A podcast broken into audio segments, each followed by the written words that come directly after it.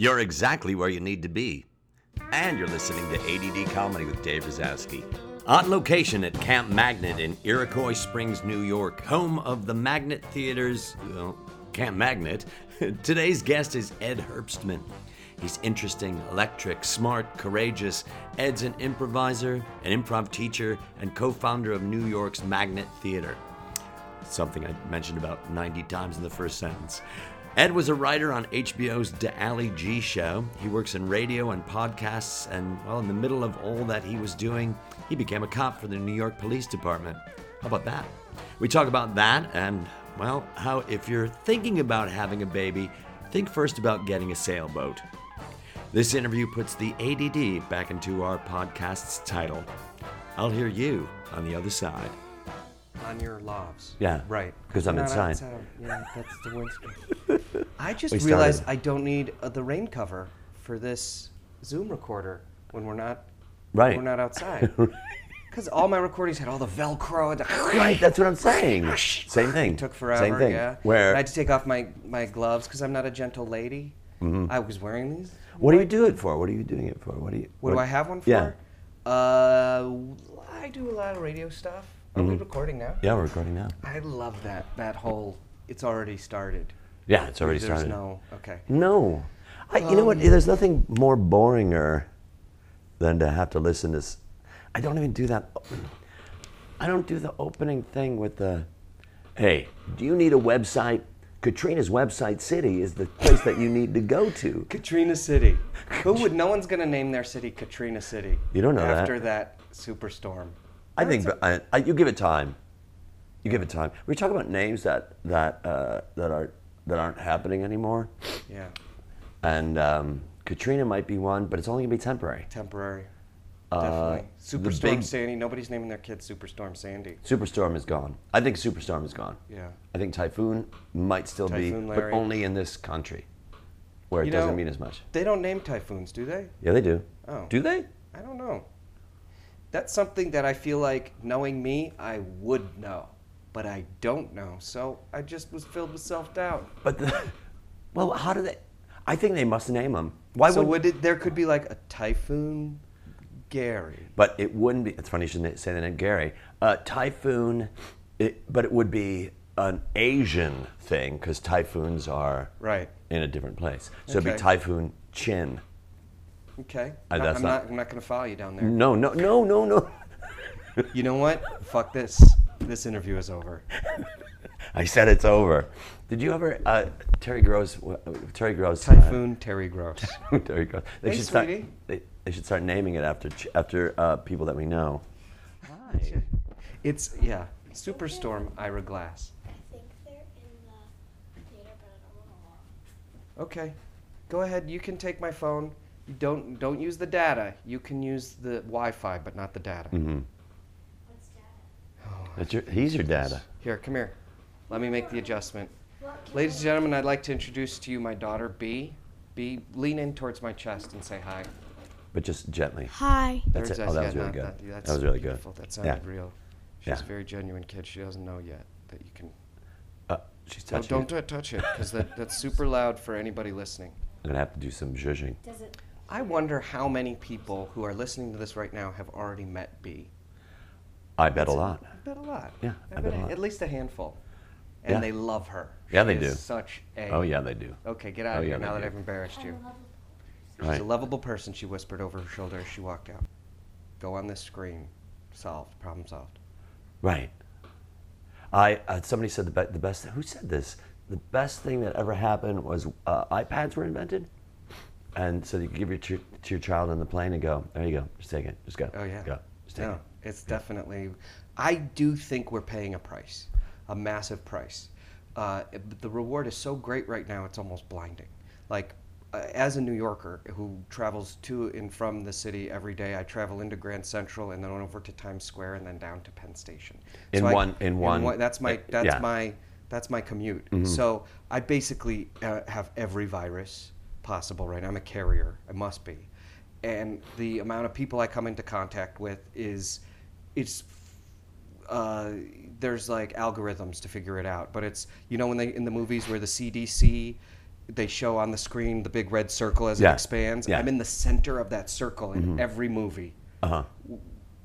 The- You're saying based upon you're, you're Ba- based about, upon the amount of people I come in contact with during Mm-hmm. my regular daily commute. So I say this only because over the last 15 years of living in New York City, I have seen the screens come in and I have seen what it has done to all of us. Uh-huh. Uh, there And what is were- that?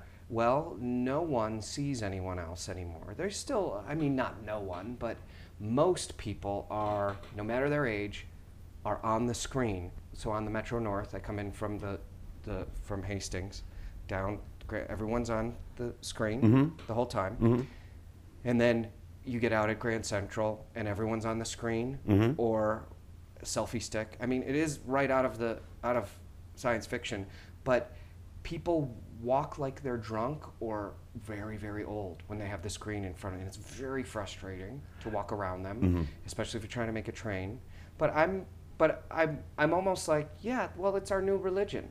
It's our new god and we all worship it and and there's not much I can do about it, but I'm also part of it. I'm on a screen all don't the you time. do you think it's that much different than the days when uh, you, you, people were had newspapers and you would get on the on the on the train and the first thing you do is everyone take a unfold and they're right, all like, exactly yeah. dun dun dun dun dun Yeah. and they would and there's no different I don't think I don't there's think any it's- I don't different think than it's that any different. I I don't think think it's any right. different than that so if you want to go oh what what that's just fucked up and everybody's on their phones all the time I'm thinking you know what when I was I, I can't tell you the amount of times that I was on the L going from downtown to the Morse L stop, and I would be reading a paperback, and I would see no one.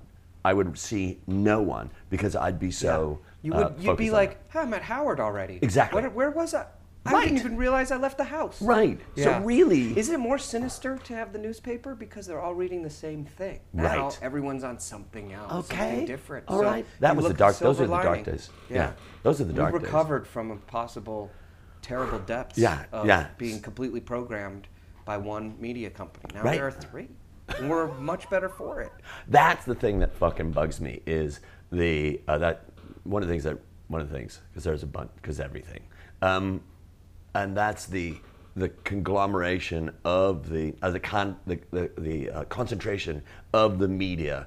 Uh, into like three different media companies. Because when I was growing up, there was the Sun Times, the Tribune, the Daily News, and Chicago Today.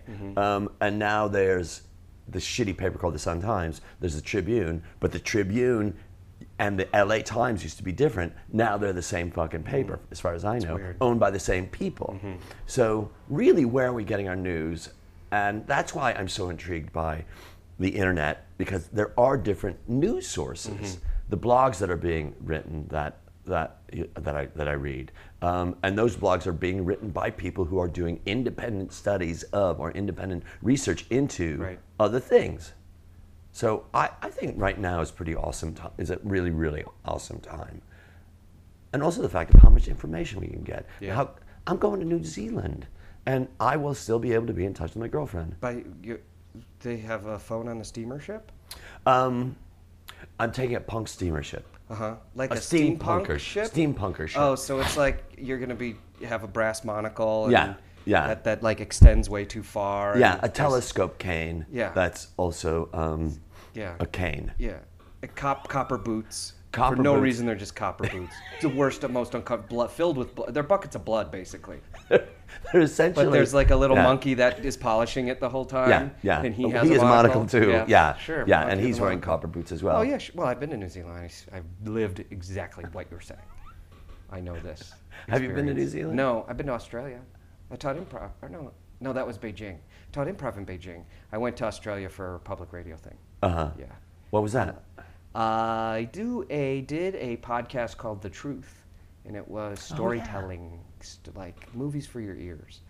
Uh, I've been involved in a lot of radio stuff. So that was, but that was you were a producer on that. We went. Uh, You the, and the producer, no, actually, the producer Jonathan Mitchell and I went to Australia to a conference with the Australian public radio institutions. There's two, and they were going through, you know, the the death throes slash growing pains of trying to figure out how to deliver g- great stories uh, without massively uh, bloated budgets. And the, the, the The problem is that they're a good country that invests taxpayer dollars into their public radio system. But when that happens, you end up with bloated bureaucracies, and then the bureaucracies get a mandate to do the cutbacks, and then they have to start looking around and saying, "How can we do this for cheap?" Oh, look, in America they do it for cheap, but what they don't realize is that we're basically unpaid Right. Right? It's Right. not sustainable. We're all trying to like do this thing to get it off the ground to get commercial funding because there is no public fund. So uh, in fact, after we left that, this was three years ago, four years ago, I don't know. I don't. After one year, everything is three or four years ago. Right. For me, uh, we read in uh, he Jonathan forwarded me a newspaper article of cutbacks at Radio National, which is the Australian broadcaster. Uh, the, uh, president of Radio National citing podcasts like The Truth for their um, low budget but high quality such and such, and the cut layoffs of all, like not all, but several of the people that we did this workshop with. Um, this week long sort of production. Here's our production model. It's basically try really, really hard and, and break yourself into a million pieces in order to get this story done. And, um, and, it, and it's totally unsustainable, but here's how we do it right? it requires really unique talents, and there's no actual like production pipeline. It's all eh, based on individual skills. Right. Here, use this. So, you know, It was supposed to be. It, it, that was a really great. Uh, the, the truth was really great. it still goes on. It's Yeah. Still going on. In fact, B was just Your daughter? who everyone just met, Beatrice, was just in one. She was was starring in one. Really, she's really good. She's really good. And my son's been in a lot of them, Asher, and I've been in, a, in uh, more than a handful, and it's uh, done a lot of radio stuff. The thing about I don't listen to I, I don't listen to radio per se, per se anymore. So when you say radio stuff, you don't mean radio stuff, uh, public radio. public radio stuff. So there's which also is fractured into podcasts. Yeah. yeah. I do listen to public radio live. Radio. I don't know. Do I, I? I'm always shocked when I hear people listening to commercial radio. I just don't understand why they're doing that. Yeah, it I feel like- feels it feels like for, like a, in, I'm in a foreign country when I hear America's commercial radio. Or I, I don't. We uh, uh, Laura and I watched Mad Men on TV. Uh, TV. And on there were TV. commercials? With the commercials, I'm Yeah. like, what the fuck is that? Fucking commercials? What the fuck Yeah. are commercials? And you get really upset. I get really upset about it, and uh, I don't, you know. But I think in the long run, that's hurting us too, because it's hurting you and I who are doing who do do commercials. And less and less people are watching those. So what does that mean for commercial production? And the trickle down is they're probably making less commercials, and or they're making the same amount of commercials, and people are being paid less which drives me crazy. But to be honest with you, I don't audition anymore. No, Nope. No. I audition no more. I don't audition anymore. you're offer only. I am. Oh, that's really good. I like that. I'm offer only. You're offer only. I am offer only. Uh, but I've been traveling so much that I feel like I don't even have fu- the fucking time. I audition for commercials. But you're not traveling. No. No, I don't say that in relation to you not auditioning them because you travel. Uh-huh. I'm saying it in response to you don't audition for them anymore. And so the dwindling uh, returns of being a commercial actor don't affect you so much because you're kind of out of it. Right. And I reply with, I do. and I am affected by it as well. Right. Yeah. Right. Uh, you had a really good year a couple years ago, though. I mean, I saw you everywhere. I had a few years in a row that convinced me that it would never end. But it's, Right. it's amazing how it comes and goes. I remember when I first came out to LA, I got like seven commercials in a three month period, national Yeah. spots. And you start figuring it out, thinking, Yeah. okay, seven commercials. Let's say I don't get one every week. Let's say I don't get two every week. Even if that's cut in half, I'm I'm golden for years. Exactly. Even if I just do four a year, which is ridiculous because I'm doing seven. four. You know who does four? Assholes. Right, exactly. You know who does four now? Successful people. Yes. You know who does two a year?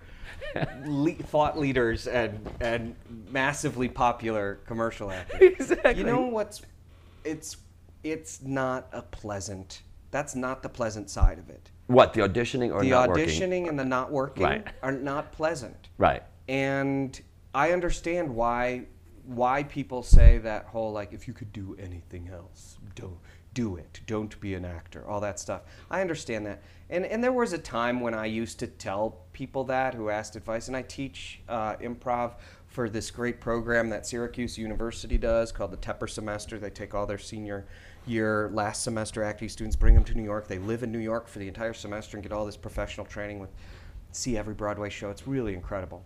And, and I've taught it for four years, and, and I was and, and I, sometimes I hinted at the whole if you can do anything else, this business is brutal, but I don't say that anymore because I also believe if you could do if you yeah everyone can do something else. You could do so I could do something else, but I don't want to. I don't. I mean, But really, Ed, could you do something else? I don't I think you tried. could. Right, you did. did. try, I and tried. you fucking went the entire different direction, I being a policeman for three years in New York City. Yeah. and Yeah. and that for me, when I look at that, I go, "What the fuck?" When I, I, heard think that a lot of gonna- people said that. yeah, but Some people said it to my face. well, that's fine. It doesn't, and you some know. people right it wasn't a i say it to my face but some people were like what the f- no don't that's dumb that's you're not really gonna and Did you really? But you really thought that that was going to be a lifelong career. I wasn't sure Uh-huh. I But you were know. sure enough to I be also- able to. i didn't know a thing about it other than what i saw from tv and heard from other people who had done it Mm-hmm. Who was the one that convinced you? Be a cop. That you went. You know what? Jerry's a cop.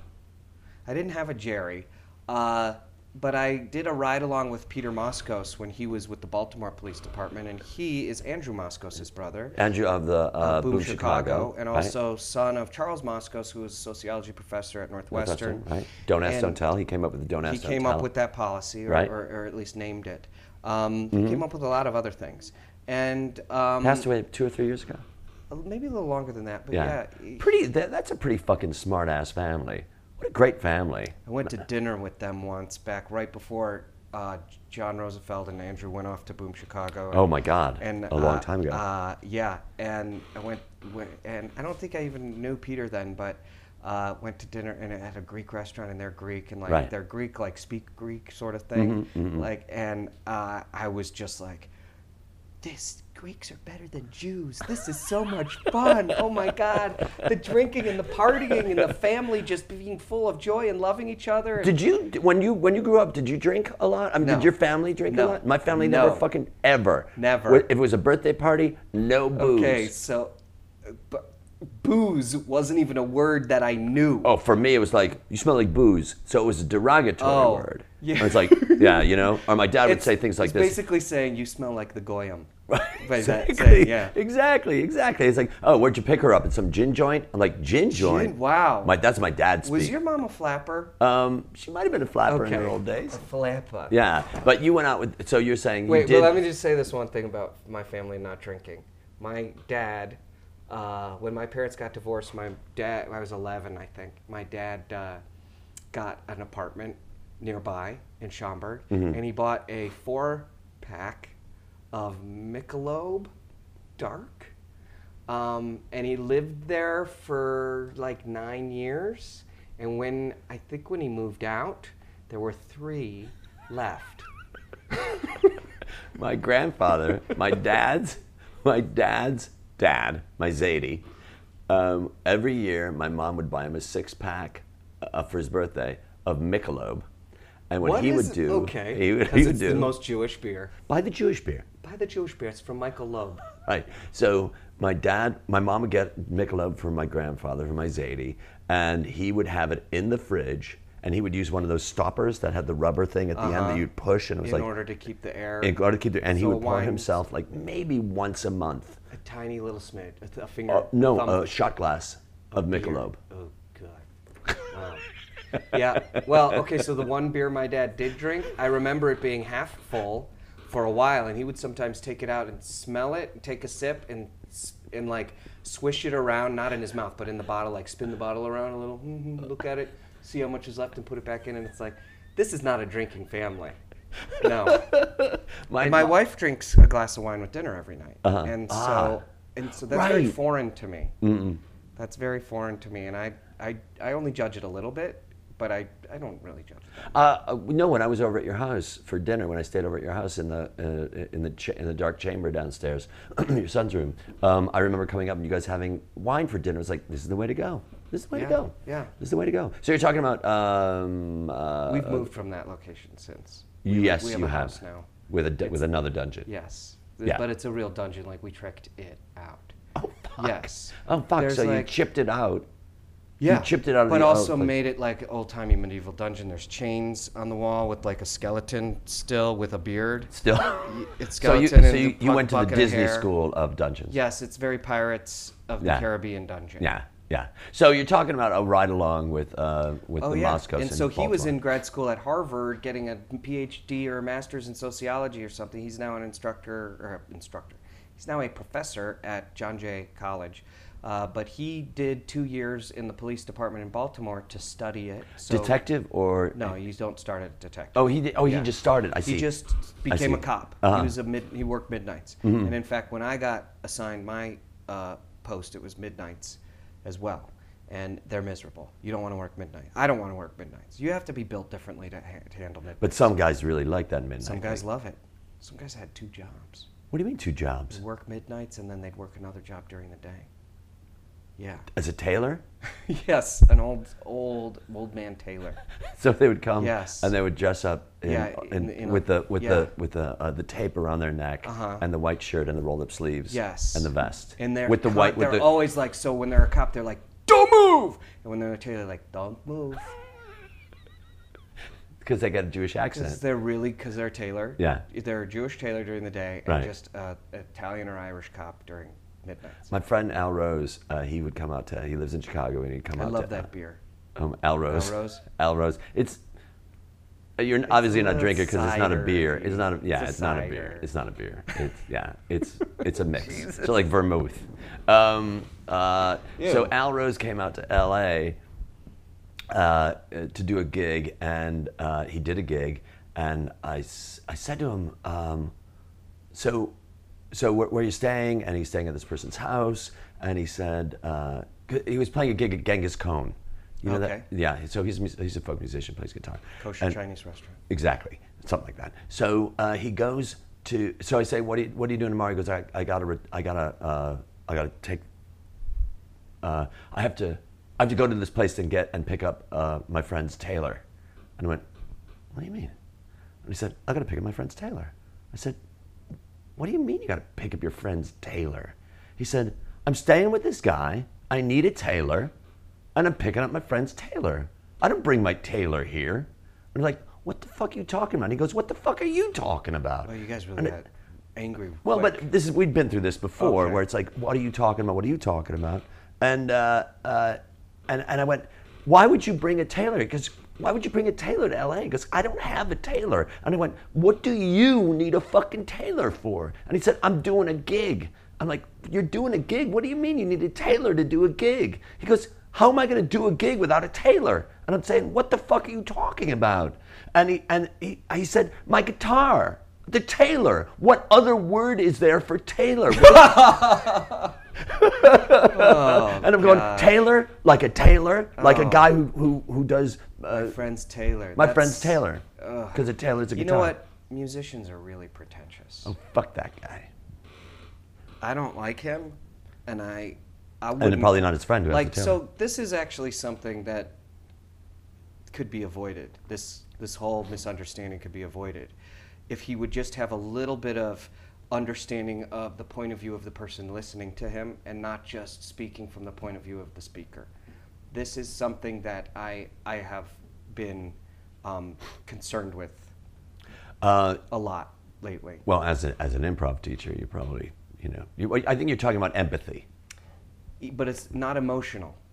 Oh, it's, factual empathy. Mm-hmm. understanding. So, yes, as a teacher, you need to speak in a way that can be understood by the person who's hearing you, not by just anybody. So, you might have a way of teaching or a way of saying a phrase or something, Mm-hmm. but then you just learn and discover and are constantly listening to the feedback you're getting from your student, and then you kind of have to say it and, and tailor it in a way that they understand. Mm-hmm.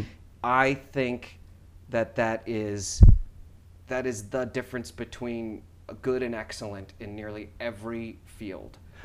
Writers, I'm not understanding what you're talking about. of course not, because I'm saying it for someone else. Okay, here's what I'm saying.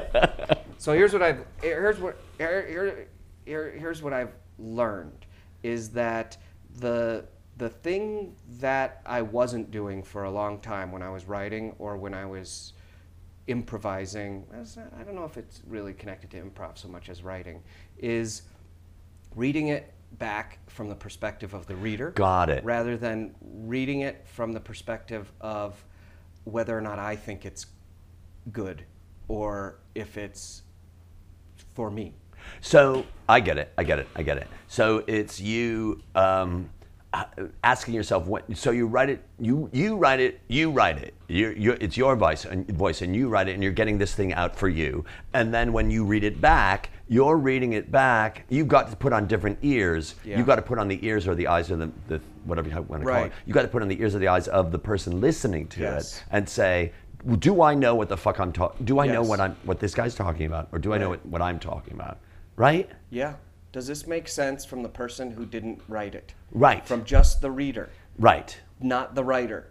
I think that a lot of people don't want to write because they feel that there's why would anybody want to listen to what it is that I have to say? Uh, instead of it was a, kind of what we're talking about, but it's that that feeling of if I explain this to somebody, would that be interesting? Or if I explain this to somebody, would somebody understand that? Uh, as opposed to just fucking put it down and see what happens. Yeah.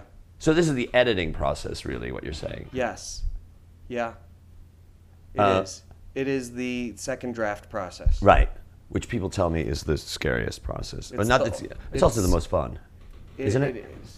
I, I don't know about fun. I, I don't this is what I love doing. Anymore. You give me what it is that you want me to read. You write it, you give it to me, and then I'm going to go through it and see if it fucking makes sense. That's what I love doing. That's what I love fucking doing. Yeah. Is I love being the head writer and not doing the writing. Yeah.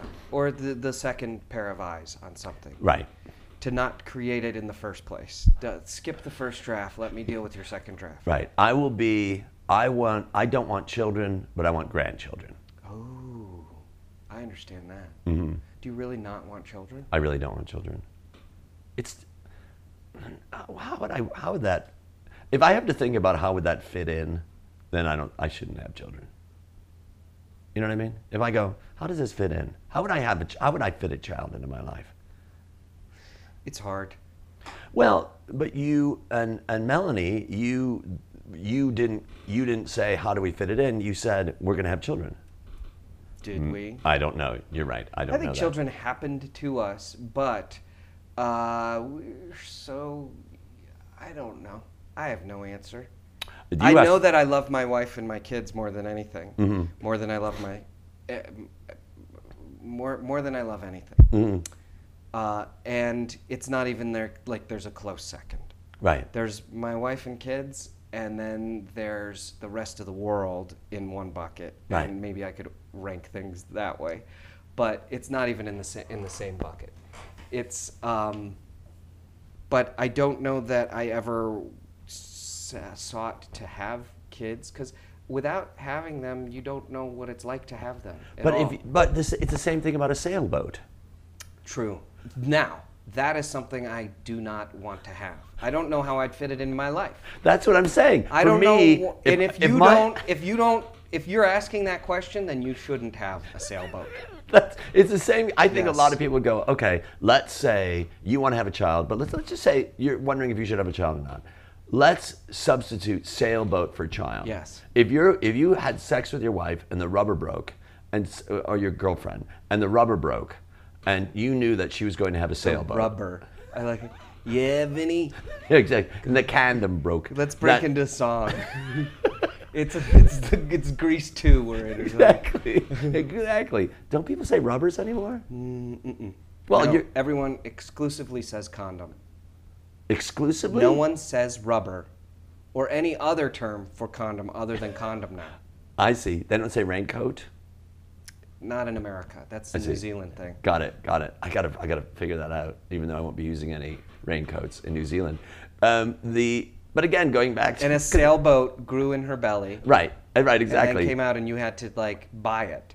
and you had to come, you had to buy it and when you- it came out. Exactly. So for you to go, okay, all right. Do you want a Now sailboat? this is in my life. now this is in your life. I don't know And that it- I would. Am I the right? I can't. What do I know about being an owner of a sailboat? exactly. Look at me. I'm barely on land as it is. Right, right. I can't have a sailboat. Who the fuck am I to have a sailboat? And all my your friends are going, really? Yeah. Really, Ed? You and Melanie are gonna have a sailboat. And it, it- Listen, you, do you really want to grow old and never have had a sailboat? What happens when you're really old and you just want to sail? exactly You- right. well, just you'll drown because Right. Mm-hmm. no sailboat will be there to hold you above the water. Yep. And here's the thing about having a sailboat. If you have one sailboat, it's not that hard to have a second. yeah, sec- you know it's not what? that hard to get a second You know what they say? They say that, and it's true. It just happens. Suddenly you have two sailboats, but two sailboats is like five times harder than owning one sailboat. Do you? Do people have two sailboats? Yes. Do we hear that creaking of your chair? Yeah, that's why they think I'm on sailboat. We're coming to you from Sperm of the North, Dave's new sailboat. Um, this is what I think the best sailboat name would be, or a boat in general. The C word. Ooh, that's clever. It's a good. Yeah. It's a fuck. It works on so many levels. The C word. The C word. Yeah. Yeah. Because it's the C word. It's also C word, and it's a C word. boat names are like not entertaining enough to sustain the the like to so they're supposed to be kind of like clever and entertaining Right. I'm always disappointed by boat names Yeah. the boat goes by and it's like oh pharaoh 19 great that's great they're like bad vanity license plates Right. It's like you take the time to figure out the license plate it's like oh really daddy's girl. My dad had a vanity plate that he's an electrician, and the vanity plate was I L Y T U two. I light you too. And my mom, my mom and dad are divorced. My mom saw the license plate and she, honest to God, asked this: Why does your dad's license plate say "I lie to you too"? And then she was like, "He is such a c word." I lie to you too. I lie to you too. It's like, why'd your dad have a license plate says I lie to you Oh. too? But you're right about the the boat names, and it's like, who gives a fuck? Who gives a fuck about the boat names? Yeah, it Uh, should be called boat number seven thousand three hundred and four. But people do say, do you remember when we had Pharaoh 19? You know, Oh, and then we got we had a fire on Pharaoh was, 19. She was beautiful. She was beautiful. Now there's another thing. Boats are women. And are you willing to have like is your wife when your wife has a sailboat, Yes. are you going to have anything to do with it if it's a if it's a Yeah. if it's a girl sailboat? Are you going Yeah. what are you going to do with that? No, and you have a son sailboat. You still have to call him she Right. because that's how it works. Right. Because there's a long tradition. My dad had my dad had a, my dad had a number of sailboats. Uh, not not sailboats. He had boats. He had like five or six, at least five or six boats. And he would they would go up to Racine and sit on the fucking boat and drink. Not even drink because they No, don't drink. 'cause They don't drink. They fucking don't drink. What is? Do the you point? drink? No, I don't. I don't, and I wish I did. I think it'd be much more lovely. What? So you just don't like drinking? You don't like the taste of drink. I of don't drink? like the taste of it. I don't like how I feel. I'm sorry, but here's the truth. I got really drunk on tequila maybe, oh God, maybe 10 years ago. Uh, and That's I- short a time ago. And uh, yeah, and then- so like I was casual drinker, but not, you know. Threw up the next morning, and while I was throwing up, I made a promise. I promise, if please, if I just feel a little better, I will never do this again. And I've been, I've stuck to the promise because it scared me so much. If there's one thing I hate, it's throwing up. There's two things I hate. Right? Throwing up, that's number one. Yeah. And number two, sticky things. Oh, okay. All sticky things. Sticky things like you go, you shake someone's hand and mm-hmm. it's sticky. Oh. I don't know how often You know what I don't like about sticky things is when I have my arm on a table and then there's like the sticky stuff on the bottom of my forearm and it's like clearly it's maple syrup or some sort of something, an oatmeal type thing. That's when I don't like sticky things. Um, Hell for me is sticky. Everything like hell is sticky. It's Mm-hmm. Yeah. not fire, it's just sticky. Right. Everything you touch something, it's sticky. You get sticky on your hands. No sticky Yeah. for me. No, none. None. But it's, it's interesting to me that you go, I will never ever do that again, whereas just one instance that you did and you're holding on to that promise. Good for you. yeah, thanks. Yeah. I also have acid reflux, and the alcohol makes that activated. and that Okay, well that's that's a different Yeah. story. Um, I just don't. I don't know. I don't. You're not you're not interested in it. I'm not. I wish I was, but I'm not. Why do you wish you were? Because I, it's just so much more socially fun if you have a few beers with everybody. Like going out for beers. To me, Right. I'm like, oh, that doesn't include me. Great. I'll go out with you guys, but I just want it to be known. I'm not stop ordering me beers. Uh, if I have one, I'm gonna shortly be like complaining about my acid reflux, and then shortly after that, I will be sleeping. How did you find out that you had acid reflux? Like how did you did you you you were you were uh, diagnosed with acid reflux? Well, I had it for a long time and finally went to a doctor and asked him about it, and he said it's acid reflux. He tested me for H. pylori, which is a bacteria that can cause it. Which I also I loved him in all those Humphrey Bogart movies. H. oh, yeah. He's like, you know what? You remind me a little bit of H. pylori. A little bit. You could do that I whole, do. like, Hey, Bill, come over and give me the give me the remedy. I'm going to slowly crawl up your, your esophageal sphincter and cause you distress. Um, he was great. Very underused bacteria. um, it is. Van Heflin and H. pylori. Uh, uh, it, it hurts and it sucks. Yeah. And so I try to avoid things that Do you, activate. do you take a do you take a medicine? Are you re- Yes, medicine? Prilosec. Prilosec every day? Yeah. Oh. Don't do it, Ed. You're not supposed to do it. The box says don't do it for more than 14 days. But you do it every day. But I've done it for several years, every day. And when I forget, I'm like, oh, good, I don't need it. It's been two days. And then I and then it happens again, and I need it. right. I take the generic though, because it's cheaper. That idea of It's oh called great omeprazole. who Omeprazole.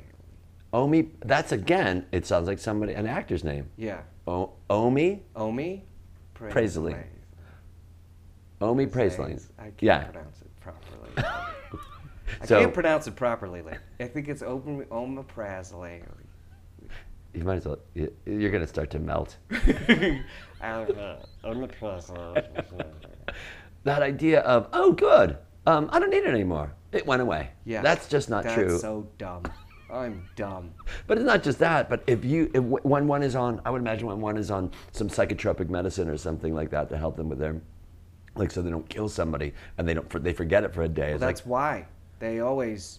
That's compliance with the schizophrenics is like, oh, cured. I'm good. yeah, I'm good. I don't need to do. It went It's- away. Yeah. it went away. I do take the Prilosec. It just sounded really old. I do take the Prilosec. The Prilosec. I try to avoid spicy. Uh, I, I, don't- I try to not take any pills. Um, I was in a business meeting the other day, and the guy was like, "Hey, do you want some Adderall? I just got some some more Adderall." What? And I was like, "Oh God, now I have to think about this. Like, why do I now I have to think about it? Cause yeah, it did. I was like, huh, I would try Adderall. What if I tried a little Adderall? What would that? Cause that's like basically speed, right? It's like focus, hy- hyper attention deficit disorder focus Adderall, right? It's a So he's stimulant. in a, what kind of meeting is It was, this? a, Like- it was- a reality TV producer. Okay, okay, okay. So it wasn't like a meeting like when you because you said business meeting. I'm thinking you go to Manhattan, you go into the store, and you're Yes. like sit around the coffee table. It's like, hey, listen, Yes, you have you to. look like We- We'd like to propose to you a new software as a service.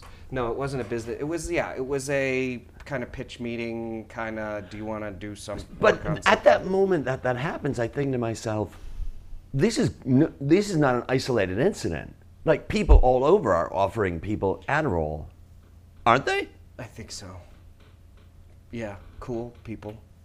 Cool I think people. Adderall is a party drug, but it wasn't like a party drug like ketamine or something that is like. You're just making up words right now. No, that's a real word. Special K, baby. Horse tranquilizer. I think.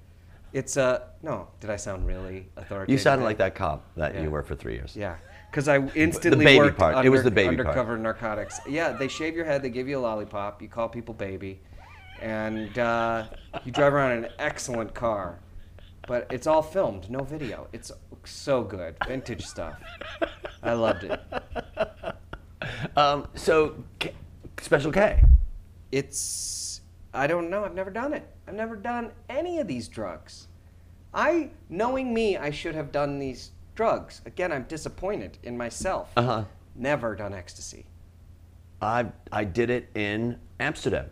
I Oh, did ecstasy in. Amsterdam. Great. And the last time I did ecstasy, it's a it's a horrible, awesome story. Katie came out uh, to my my uh, my ex-wife now uh, came out to see the opening of the show. She came out from L.A. to, to Amsterdam, and we are doing ecstasy, and it was at this club, and oh my god, this story uh, at this club, and um, and it was a, it was a uh, it was a dance club, and they were they had a woman playing sax with a DJ, and it was fucking awesome, and we and I and wow. Katie I a- really was sure you were going to say awful halfway through the, your word. oh my awesome. god, it was it well it was Oh, because you were on ecstasy. But it was also rich. She, Yeah. this woman was fucking great. Yeah. It was great. And the music at this club, I've been to this club before, was really, really great. And have live music with DJ, which is also live in a way. But anyway, um, Katie does a little bit. I do more. The ecstasy is great. And then I see this blur go by me. And then I hear, and then I see a blur. I see a blur go by me. I hear someone scream. The music goes off. The lights go on. And I'm watching. I see a guy that is a um, he works he worked at Boom Chicago and he was a doorman or security guy and he rushes up to a guy and puts a, a handkerchief over his eye. Well, this is what happened. Oh, the God. guy Oh, that grossed out. It's grossed out. Should I tell you the rest? Are you ready? It. Somebody flung something accidentally. This is what happened. No, it wasn't that at all. eyeball It was out. worse. That was it. A whole eyeball came out. Uh, what had happened this is was why I don't do it. this guy, this guy took a knife on this other guy. So Hans took a knife on Jorg. Hans pulled Hans the knife on Hans pulled the knife on Jorg. Jorg grabbed the knife from Hans. No. Slashed uh, slashed Jorg. Jorg across the face.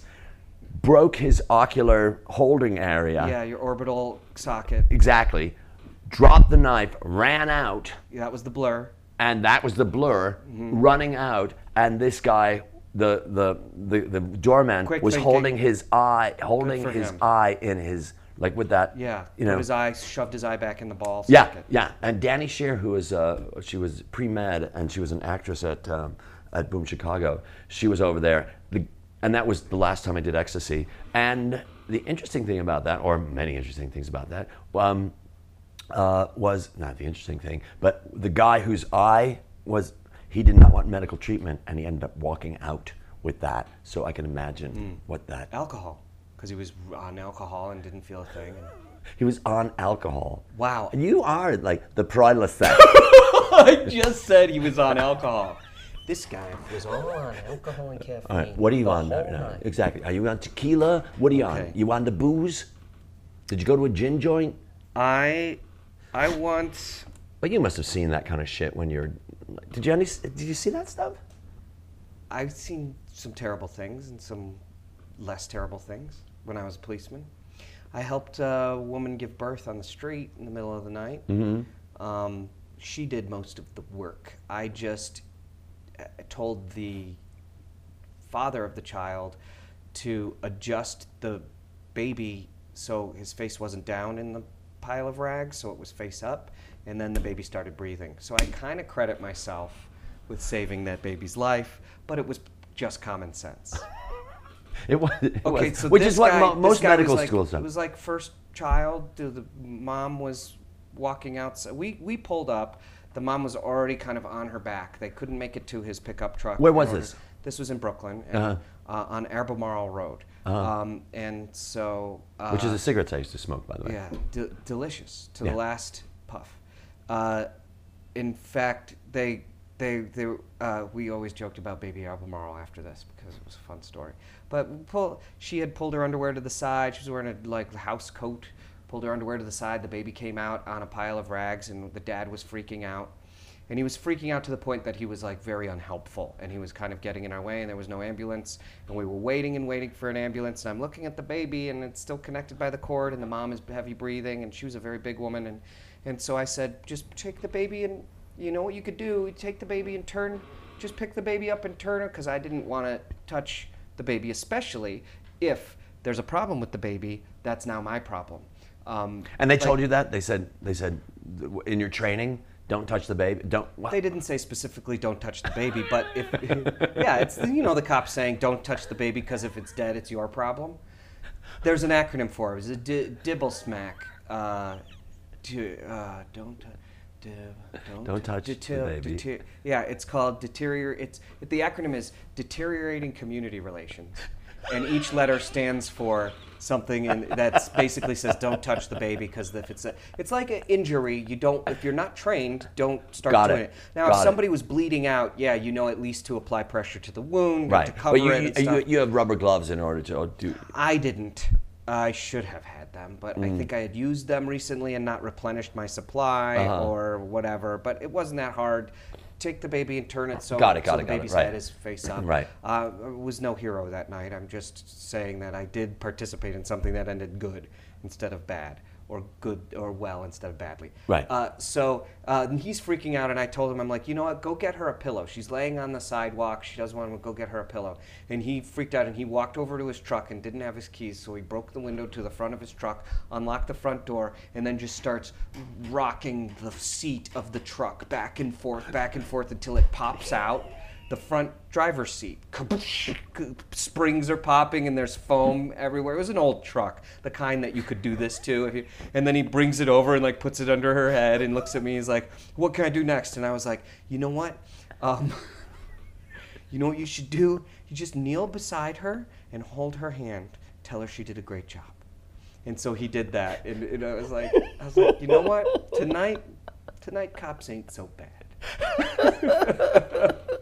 but he ripped his seat out of it. So you know what? People go nuts. People go crazy. And Yeah. They make terrible decisions and make mistakes. And this was an actual positive one instead of a did- negative one. But how did which how did how did eh, how did any of this? How has any of this? Because I'm sure it has. How has any of this helped helped you? Like, what did your experience as a cop? How did that help you now? What is it that you realize now? Because you saw some shit, and and you know, the cops leave with PTSD and stuff like that. So, how did any of this help you? How has any of this helped you? I don't know that it has. I Mm-hmm. think that's a good assumption to make that it would, um, uh, because I think you're a good person, Mm-hmm. and and I think the maybe I'd rephrase the question of like, um, has any of that experience? How has it changed you rather than Right. helped you? Um, Okay, okay, okay. uh, probably there's a lot of answers to it, but I don't know that it is. It, I would say the most basic thing is it changed my perspective completely about um, basic. Uh, basic infrastructure of modern society like uh, there are rules we tell each other and there are systems we have in place to protect each other but a lot of it is smoke and mirrors and a lot of it do, is is not real. It's an artifice we all choose to agree to believe in in order to accomplish something greater which is what we accomplish every day in society. Like there's not going to be a fight because the cops will come okay? But um, that's pretty basic. There's, there's, there's a fight's not going to break out where we are right now because ba- the most basic levels, the police will come, you'll go to jail. Um, as a policeman, I learned that the police are very, very, very limited in their ability to prevent, solve, follow up, do anything but the most bare bones basic thing. Mm-hmm. Hi, Ann. Hi, Anne. Um, I, I just learned that like um, there are no rules, and that's both a like liberating and also discomforting. but it's also there's also something like the the law of the jungle in a way. Are you saying given people give, given people's druthers, yeah, we have this artificial foundation, but giving people giving when the lights are out, people are going to do what they're going to do. A lot of people will, Right. not everybody. Right. I'm. Uh, what I also learned was that the news is mostly full of shit. Mm-hmm.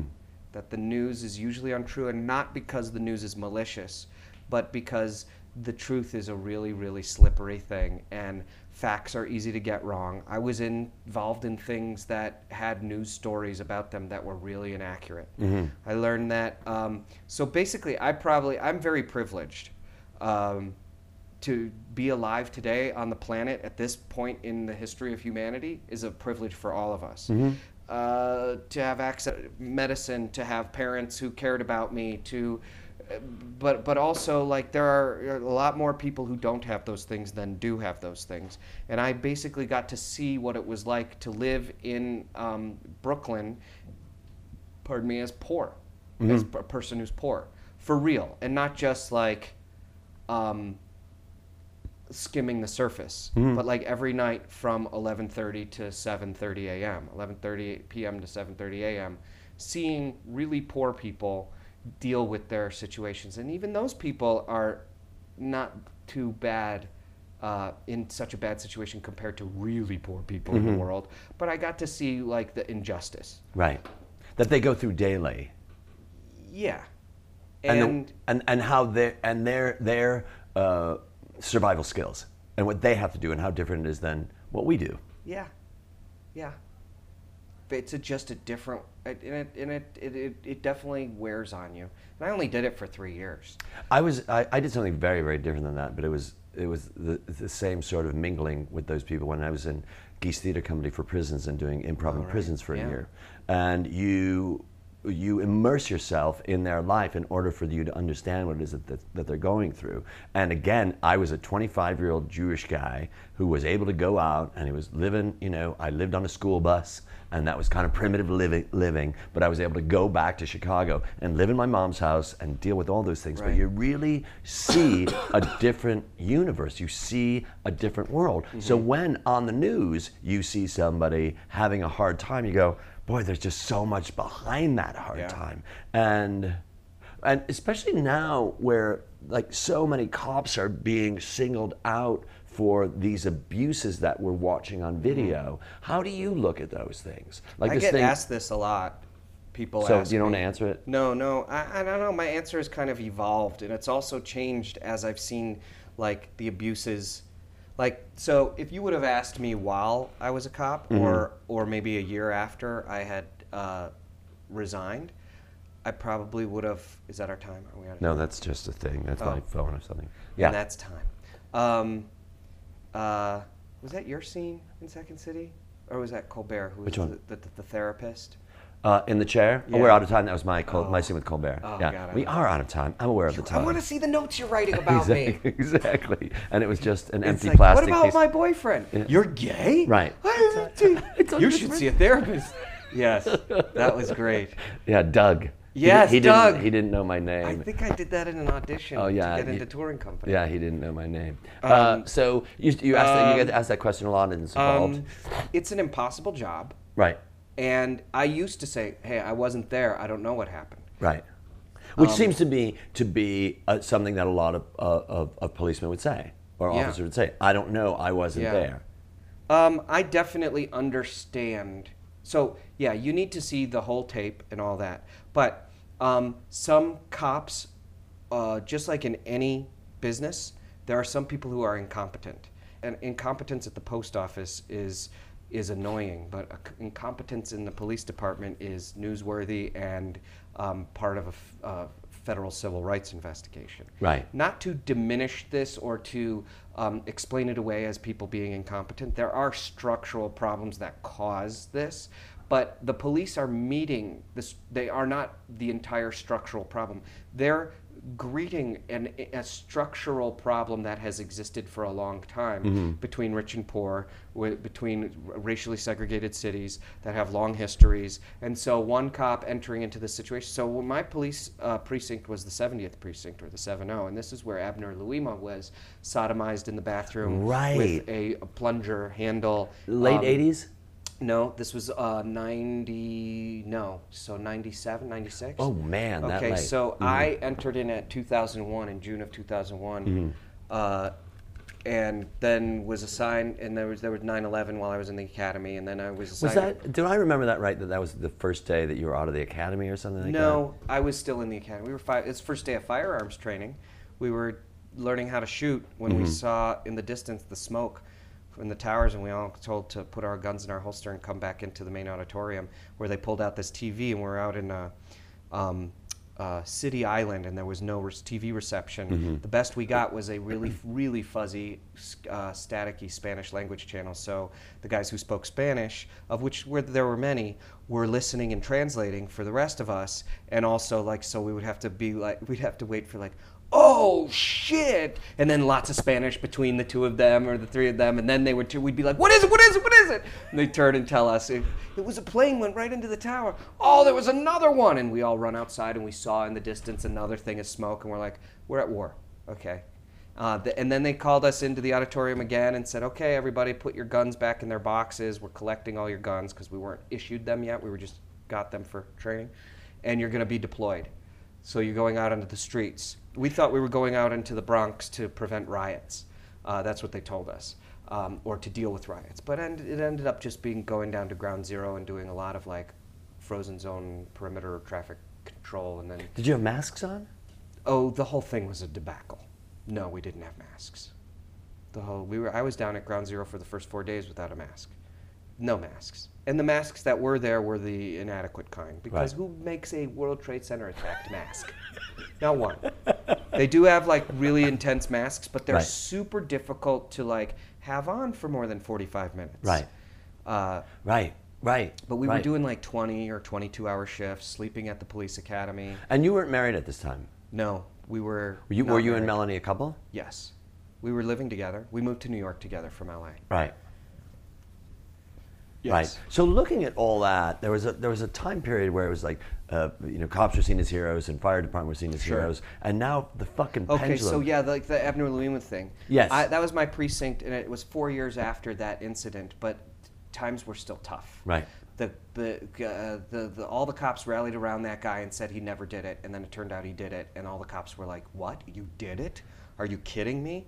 And a lot of the cops were like washed out of there and went other places. Or when you say washed out of there, you're saying that administratively, sent, administratively sent other precincts. just to Broken go. up. It was They it- broke up the team. Got it. Yeah. Got and it. then new cops came in, and I was like four years into after that, I was one of the new cops. So rookie cops there, everybody was kind of watching their back because internal affairs was very interested in making the place an example of of uh, cleaning the place up. So Right. everybody was on Reform. their toes, and people they were very much interested in reforming, and they also were like. Apparently, some of the new cops occasionally were from internal affairs, and they were really just what you would call a rat, Right. looking to catch you doing something bad and make an example of you. And doing something bad, it's very hard to do the job without breaking a rule, Right. right? Um, and some of the rules you would break in order to do your job better, Right. um, or to do it faster and accomplish more in a night, answer more calls. Um, it might be, mean sloppy paperwork, but Right. it also could mean to not burn yourself out. You might linger at a call a little longer instead of going call to call to call to call. You might basically hold a job, it's called. Um, and then there are some rules that you really shouldn't break, like um, throwing evidence away, or letting Right, an, right. Uh, letting a drunk driver off, Right.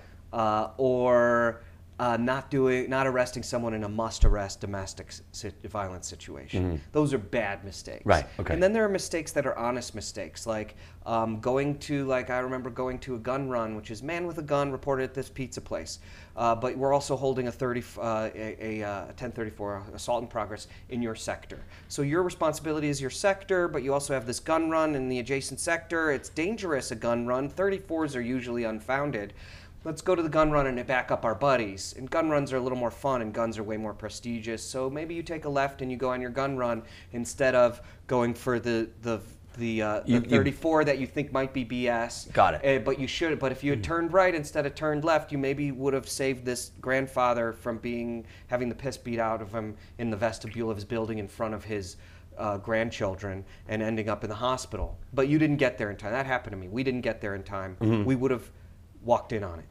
We would have caught the guy. But we went in looking for a gun because we were crazy about trying to find guns. That's all we want. I got a. I, got, I had two gun collars in my short time at the 70th precinct. One of them was really good. One of them was kind of like not so great. It was just he happened to also have a gun. and It was a very easy arrest. One was difficult, but um, b- but those are like honest mistakes. Right. And we got written up for it, and we were in trouble for it. But even our sergeant was like, "It's an honest, Right. It's an honest mistake. Right. You guys should have gone here. Don't do it again. Make your sergeant look good. Mm-hmm. Please make it easy for me. I don't want to have to write these reports. Right, it, right, and of- and then ending up with every what you see in every television show. It's like, come in my office. Yeah, except the office was always outside, and it was you know when two police cars pull up next to each Yeah. other and they're facing opposite directions. Yeah. That's usually either two cops shooting the shit, or it's a sergeant and the the and his cops, and he's supervising them. Right. And giving them information. So like, uh, or you know, and you're you're in New York. This is another thing I learned. You know, when there's a police car and it's it's at a red light, it turns on its lights, goes through, and turns its lights off. Yeah. Okay. Um, that is often a cop who is doing his job. He is not waiting at a red light. He's but he's got a slow job that doesn't need lights and sirens. But it might benefit from him moving a little bit faster because he wants to get through this like report of a past larceny. He wants to take it because there's going to be an emergency call that he has to get to. So why not go through that light? So, right? but Big is deal. anybody bitching at a cop for going through a red light? Everybody. But a cop going lights and sirens blaring down the street, going whip, whip, whip, whip, whip, whip, whip, Right, whip, right. and everybody getting out of the way. That guy is late for lunch. Trust me. Trust me. He's got to get to his meal location before meal starts because he wants the first hour. He wants the full hour. He doesn't want to get authorized to have his meal and then spend 15 minutes getting there. That's just giving money to the city.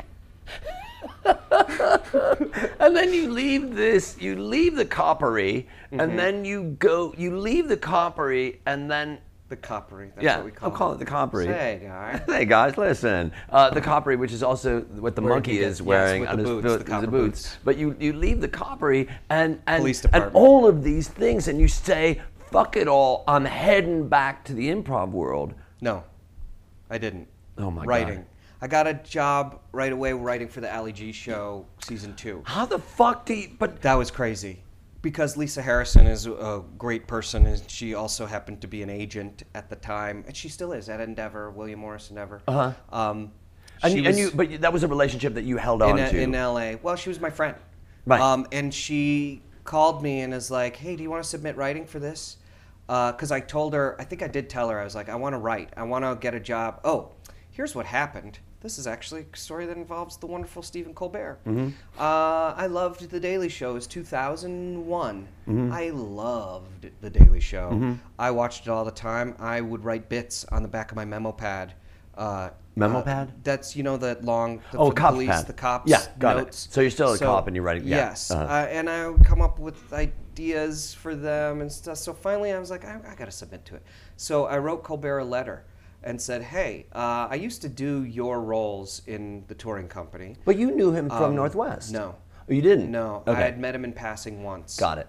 Um, uh, Northwest being second city yes, Northwest. Yes, where you were on stage. Yeah, in Arlington Heights. Yes, Mm. and I was 16, Right. tearing tickets. Yes. Yes. Yes. You were you were our, you were our mascot. I that changed my life. I know. I know. Dave, you changed my life. But also, you changed my life too, because here I am right now, at you know uh, a, a major part of your uh, of so for listeners listening, Dave changed my life more than I changed his.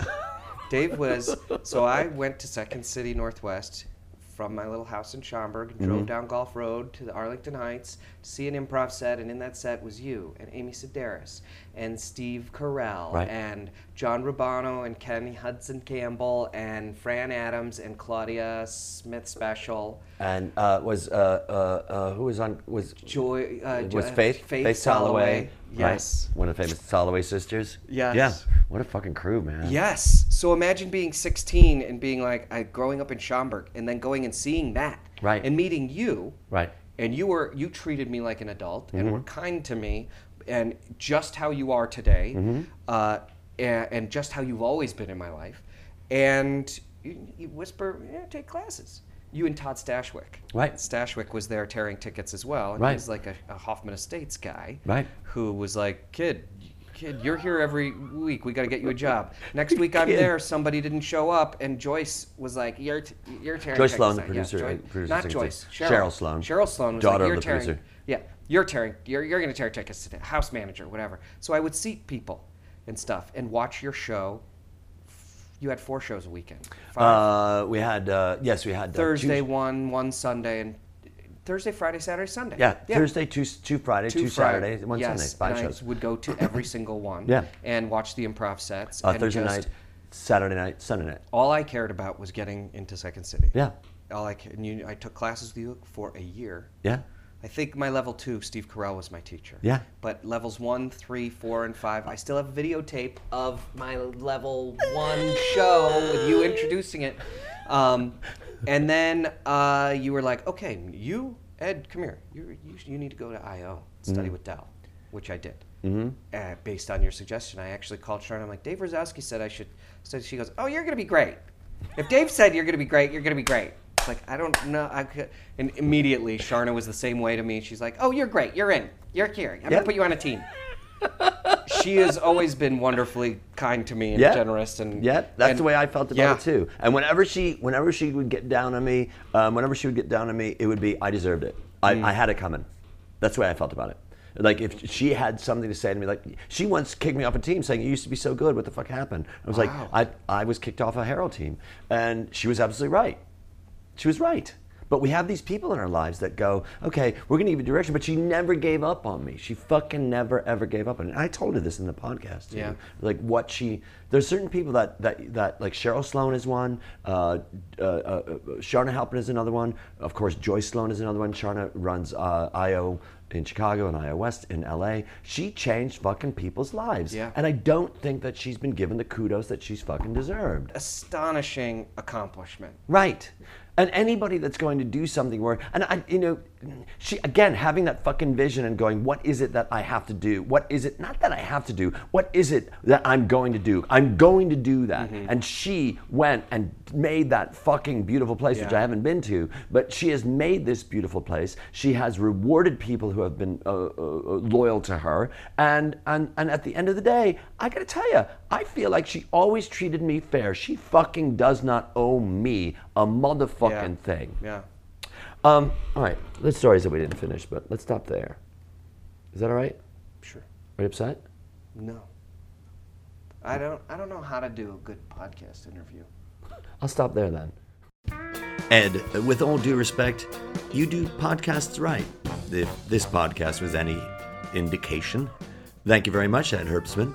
ADD Comedy with Dave Razowsky also thanks my co producer Laura Parker, my dear friend, musician extraordinaire Al Rose, who we mentioned on the Taylor story here, for our theme song, I Feel Like a Million Dollars from Al's album Sad Go Lucky. And we thank you, our listeners.